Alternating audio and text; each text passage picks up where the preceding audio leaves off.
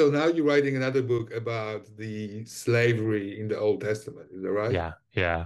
So I wrote this one, the one that I held up earlier. Um, did the Old Testament endorse slavery, and it it's thinner uh, than the next one will be.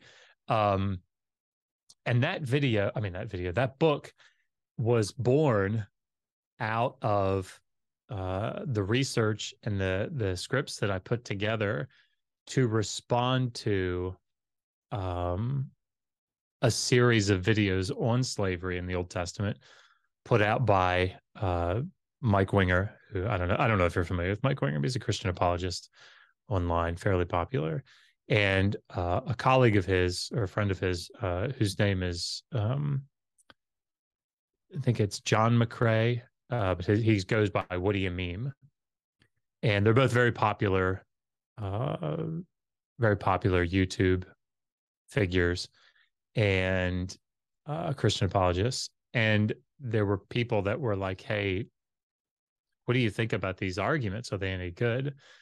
And so that's where my journey into slavery in the Hebrew Bible and in ancient Near East began. Uh, you know, much like Bilbo walking away from uh, Underhill, uh, here here I was on my journey, and I feel like I'm I'm still making my way to the Lonely Mountain.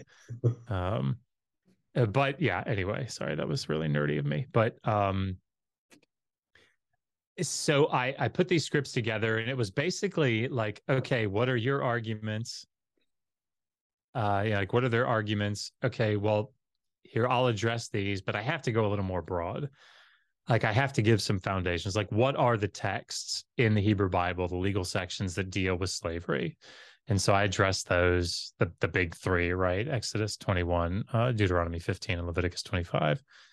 And then I added on some other ones that come into the debate and then I went through and said, okay, well, what are the other ancient Near Eastern law collections like the laws of Hammurabi and the laws of Ur Namma and the laws of Eshnunna and Lipit Ishtar, blah, blah, blah, blah. What do they say uh, about slavery and how do they compare? And so that, but it was the briefest of comparative analysis between those law collections. It was mostly focused on what does the, you know, what do the laws say in the Hebrew Bible?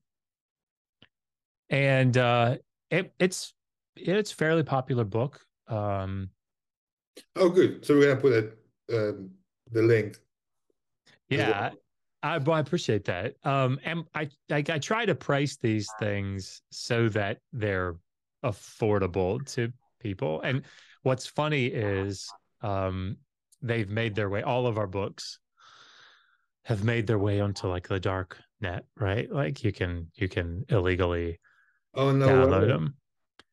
Eh, but what we said, and somebody started tweeting it, like tweeting the link, saying, and and I think they meant well, like, hey, this is an important book. Uh, you know, if you if you want to read it, here it is. You should read it. It's important. But Megan, my wife, who's also an Assyriologist, um, who I don't know if you know Megan, but she is uh, Megan Lewis. She's the uh, host of Bart Ehrman's new podcast uh, misquoting Jesus. Yes, I saw I saw her interview with. Yeah. Yeah. Um, and she so she's you know she's got some clout. And she uh she tweeted at this person and said please stop doing this and then retweeted it and said look we like we publish these ourselves. They're popular level books. We get scholars to read them uh so that we have our own you know form of peer review. Uh, like the Atheist Handbooks, the first one was read by Joel Baden up at Yale Divinity School and Francesca Stavrakopoulou. Um, and then volume two, which has a lot of archaeology about the Exodus and the conquest, was read by Eric Cline and uh, Kenneth Atkinson. You got some good peer reviewers. Yeah. Um, we, we, we take that stuff pretty seriously. Uh, and actually, even our Learn to Read Ancient Sumerian books are read by other Sumerologists from like Chicago and um, Tübingen, and so anyway, um, but but she tweeted and, and said, "Listen, if you really can't afford, like this is part of how we make our living." Like it's a significant loss if somebody buy, uh, like steals a book. Mm. Um, but if you really need it, any of our books, and you actually can't afford it, and like every book is on Kindle for 10 bucks, right? I mean, like if you need it, most people can scrape together 10 bucks. But if you can't, email us. We will send you a PDF. Um, and we have, like, I think probably to date, maybe eight or 10 people have emailed us and said, I really am, I'm saving up to buy it. But in the meantime, would it be okay if I ask for a PDF? There you go. No problem. Um, and we're okay with that because, uh, you know, as, as you may know, uh, books are not cheap, generally speaking, in academic fields. So, like, I've got an article coming out in a in a book called um, uh, "Misusing Scripture: What Are Evangelicals Doing with the Old Testament?" and it's it's from Routledge, so it's not yeah. it's not a cheap publication. Now there are some powerhouse scholars publishing. I was very very honored to be asked to to put an article in there. Mine is on violence and genocide in the in the Old okay. Testament. Um, well, congratulations. Thank you. Yeah, but it like I was floored to be asked by Robert Rezetko, who's one of the editors, to uh, contribute. I was like, why? Why? Why do you? me? Why, Stop why, it. why are you asking me? Um, but uh, it's because I have this assyriological angle that I can apply to the text. Anyhow, um, but uh, yeah, so the second, I'm working on a second edition of the slavery book. And basically, what I wanted to do was one of the things that happens, as you have probably seen, is that in apologetics online, um, well, it's like what the Hydra, the three headed Hydra, isn't it? The one you cut the head off yep. and three more grow back in its place. That's what happens in my experience in online apologetics. So, like, I came in and they were making all these apologists making these terrible, terrible arguments about slavery. Right. It's like owning a credit card, or it's like having a job, or it's like trading football players, or blah, blah, blah. Okay. So I feel like when I came in, we sufficiently shut those arguments down 95%, right? Most of those arguments don't come up anymore. Um, they do, but not nearly as frequently.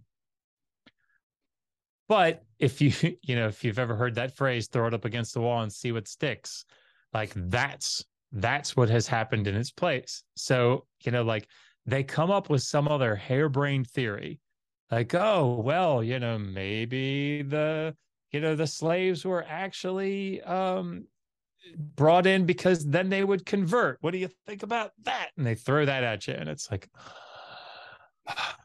okay. So then you spend time dealing with that. And then you say, okay, look, here's the thoughtful response to that. Here's why it doesn't work. And they go, okay, sure, sure, sure. But what about this one? And you're like, oh my God. Like, ah, because if you ever say, I don't have time for this anymore, aha, that's the argument that worked, you know. Um, so a lot of new throw it up against the wall and see what sticks arguments have come out. So I'm going to address those. I'm going to really beef up the ancient Near Eastern law section. So I'm going through in meticulous detail and looking at all of the laws that deal with slavery in any way in the ancient Near Eastern law collections and giving commentary on each one. Okay. And drawing broad patterns. And then we'll have a big comparative section uh, that talks about like how does this how does this compare to what we see in the Hebrew Bible? Uh, so yeah, a lot of new stuff that's going to be in there, and I'm I'm really excited about it. It's uh, it's more than I ever thought I would be looking at the topic of slavery, but here we are. Here we are. Um, so if if if you were to give a sneak peek at the kind of in broadest terms, how does it how does slavery laws in the Old Testament compare to you know Egyptian or other Middle Eastern ones? Like, how would you go about that? Uh, they're basically the same. Okay. Um, yeah, which is unsurprising, uh, because this is true. Like I in volume two, uh, the Atheist Handbook, I have a section on adultery and rape laws, and I do detailed comparative analysis between the law collections in the ancient Near East when they talk about adultery and rape and then comparing them to the laws in the Hebrew Bible about adultery and rape. And essentially, what you see, and I had Jay Caballero, who is down at University of Texas Austin, and he is a A and E Hebrew Bible legal specialist who's getting ready to finish his PhD. Studies under a guy named Bruce Wells, who is another ancient Near Eastern Hebrew Bible legal specialist. But um, I had him read through the the chapter and said, "Hey, critique the hell out of it. Like, what am I missing something?" And he had some good insights. Um, but uh, which was unsurprising. Uh, but essentially, like in the end, it's it's about the same, right? The and and in fact, there are some places in like the laws of Hammurabi, for example, where a debt slave, if if you take a debt slave like you do in Exodus 21 or Deuteronomy 15, um, they are only supposed to serve for three years, mm-hmm. and they get released in the fourth year, and the debt is paid. Uh, in the Hebrew Bible, they serve for six years, released in the seventh to pay the debt. So like if you if you did that, you'd be like, oh my gosh, you know, the Hebrew Bible is like, you know, grotesquely immoral. It keeps people for twice as long to pay off the debt. Like, yeah, I mean, okay. But the thing is, there are other places where it's like, yeah, the ancient Eastern law is a little worse here, and the Hebrew Bible is a little better here. I mean, it's they're they're all essentially on par with one another. Now, I will say, um, that there are some more utopian uh, ideas that show up in Deuteronomy 15 and Leviticus 25 that are predicated. Uh, they're predicated. First of all, they're, they're only for Israelites. Like the benefits are only for Israelites. They're not for foreign slaves. They're just for uh, Israelite slaves. But there are some things like in Deuteronomy 15, it says, um, if you release when you release your slave in the seventh year, you don't just turn him out free of his debt. You like give him a bunch of shit, a bunch of food, a bunch of supplies. You know, you you you make sure that he doesn't fall back into poverty. Okay. Well, that's that's unheard of, right? In the ancient Near Eastern law collections. Um, and so you might think, and people have written on this, like, oh my gosh, great humanitarian mm-hmm. uh, developments. Yeah, I mean, sure, in that respect, if they actually had done that, that would be good. Um, but it's also utopian in nature because it, it didn't actually happen. It wasn't something that would have been actually economically viable. Right. And the text anticipates that because the text says, well, how are we going to do that? Well, Yahweh is going to supernaturally provide for you. Right. Right. So if he doesn't, then then it wouldn't work, right? So these are this these are very much that's why I call like utopian. And I'm not the yeah. you know I didn't come up with that. That's that's a scholarly thing, but um yeah. So but but on the whole, when you actually get sort of down to brass tacks, um the, the laws tend to be just on par with one another in general. So that's that's actually surprising to me, mm. and I'll tell you why. Because um, my understanding is that the ancient Israelites were not exactly city or urban dwelling people, mm. whereas people in Mesopotamia were or were more settled, right, in the in the urban or in rural places, but they were not shepherds, right? Yeah, I mean, and so you, is you'd you'd expect very different laws for very different socioeconomic constructs. Yeah, I mean, I would say certainly in the early Iron Age, uh, you know that that sort of thing. You know, being up in the highlands and these little, you know, these uh, hundreds, you know, of uh, these little these little sites that that pop up. Um, this is uh, sort of a, how uh, the specifics of how people lived and their um, socioeconomic system is actually a subfield in the study of the Hebrew Bible that I don't have a specialization in, so I won't I won't venture to comment on it uh, because it, it takes into account things like the archaeological data, mm. um, which is specific to each period. Um, but yes, I mean that the reason that it's unsurprising is that what these law collections are. Um, and this is a this is also something that I will talk about. So one of the things that scholars realized um, over the last maybe 50, 60 years is uh, maybe even more recently. Uh, I mean, anyway, yeah, in the last 50 to 60 years, is that these law collections, everybody thought like the Code of Hammurabi was a code, right? It's like Hammurabi says, here's my big stele. This is the law of the land now, right? So if a judge is going to like hear a case, he's going to be like, okay, the litigants come up and they're like, yeah, this guy did this and he took by, you know, sheep and now whatever. And, and the judge goes, okay. Law number 220 says. Yeah, that's right. It says here that the penalty is 30 shekels of silver. So, you know, hit my gavel, 30 shekels of silver. That's not how these things functioned, right? Um, and so what they did, complicated. There's not a consensus on that yet. Um, Pamela Barmash, uh, I think in her 2020 book, 2020 or 2021, wrote on the laws of Hammurabi, and basically, like she's she's giving her idea of of what the the, the laws of Hammurabi are doing in particular, but she goes through.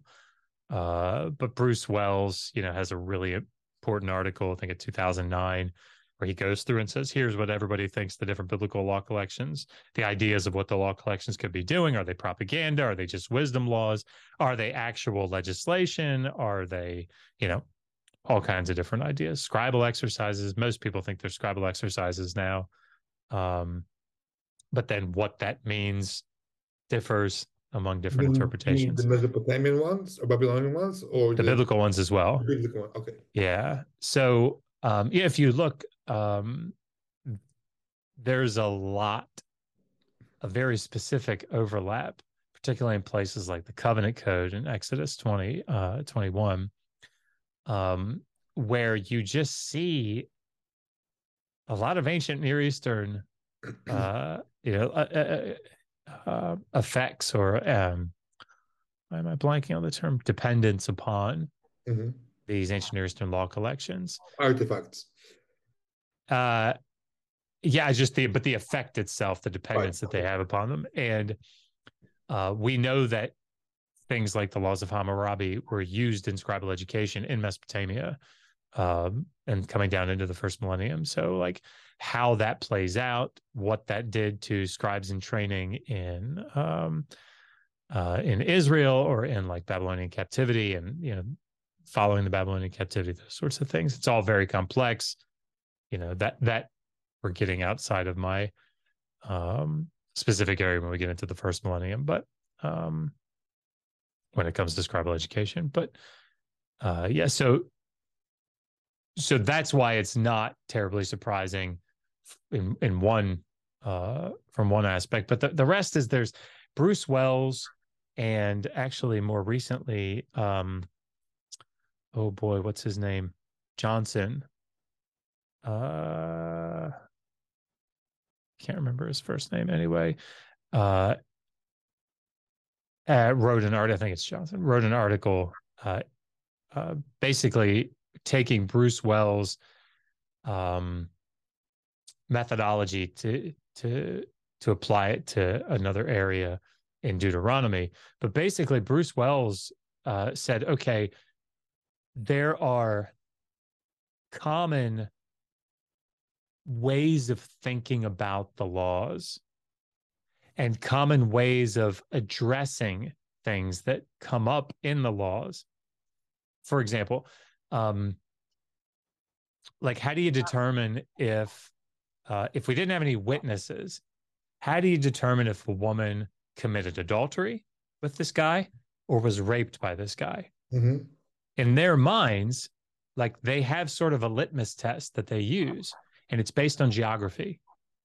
So if they're in the city or if they're in a house, uh, and there are no witnesses, she must have consented. Because if she was raped in their mind, she would have screamed. Right.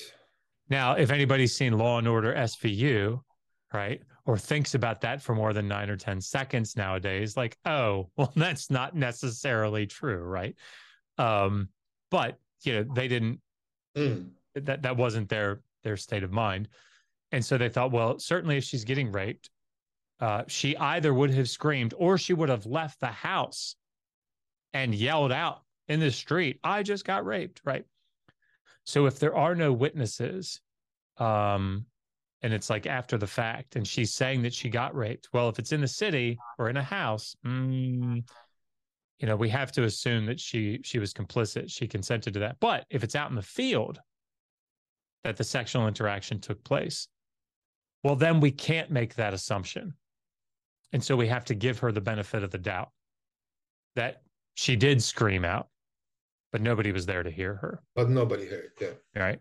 Um, and so th- there's there's a common legal um, litmus test, right? Rationale trying to get to how to determine those those types of things, and it plays out in different areas in the law. Uh, and I'm certainly not a legal expert. Like nobody should hear that I'm a legal expert here, either in the ancient Near Eastern law collections or in the Hebrew Bible. But uh, I've read a lot of the literature, so um, there's commonality between them. So you see those things in uh, the law collections, and you see those things in the Hebrew Bible. So they think similarly, and they come up with similar um, resolutions to these problems. And which one do you think came first? Oh, uh, I don't think anybody uh, would say any. I mean, maybe online apologists might, but uh, the like we have laws, law collections going back to the third millennium. Right. Um, so absolutely, the uh, you know, the the Mesopotamian traditions. And not first. Hmm? And not Egyptian. Um, so Egyptian law, obviously, way out, now we're way outside of my area of expertise because um, I don't actually even know Egyptian.